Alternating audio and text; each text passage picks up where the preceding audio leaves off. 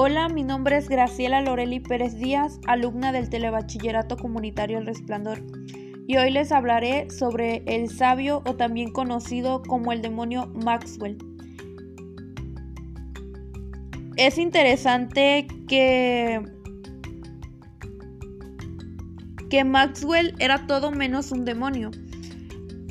Maxwell logró demostrar la íntima relación que existe entre la electricidad y el magnetismo. Me pareció muy curioso que demostró su punto de vista reluciendo un problema de dimensiones titánicas en cuatro ecuaciones matemáticas, las cuales demostraban la influencia de la electricidad en los imanes y viceversa, indicaba la existencia de perturbaciones electromagnéticas que se propagan por el espacio tomando ondas.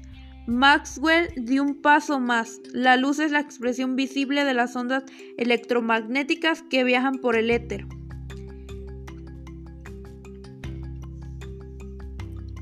Para concluir, pienso que Maxwell se asombraría de todo lo que se ha logrado con las ondas que él definió en sus, ecuaciones y que si Maxwell fue un demonio en algo, ese algo fue la habilidad con las matemáticas.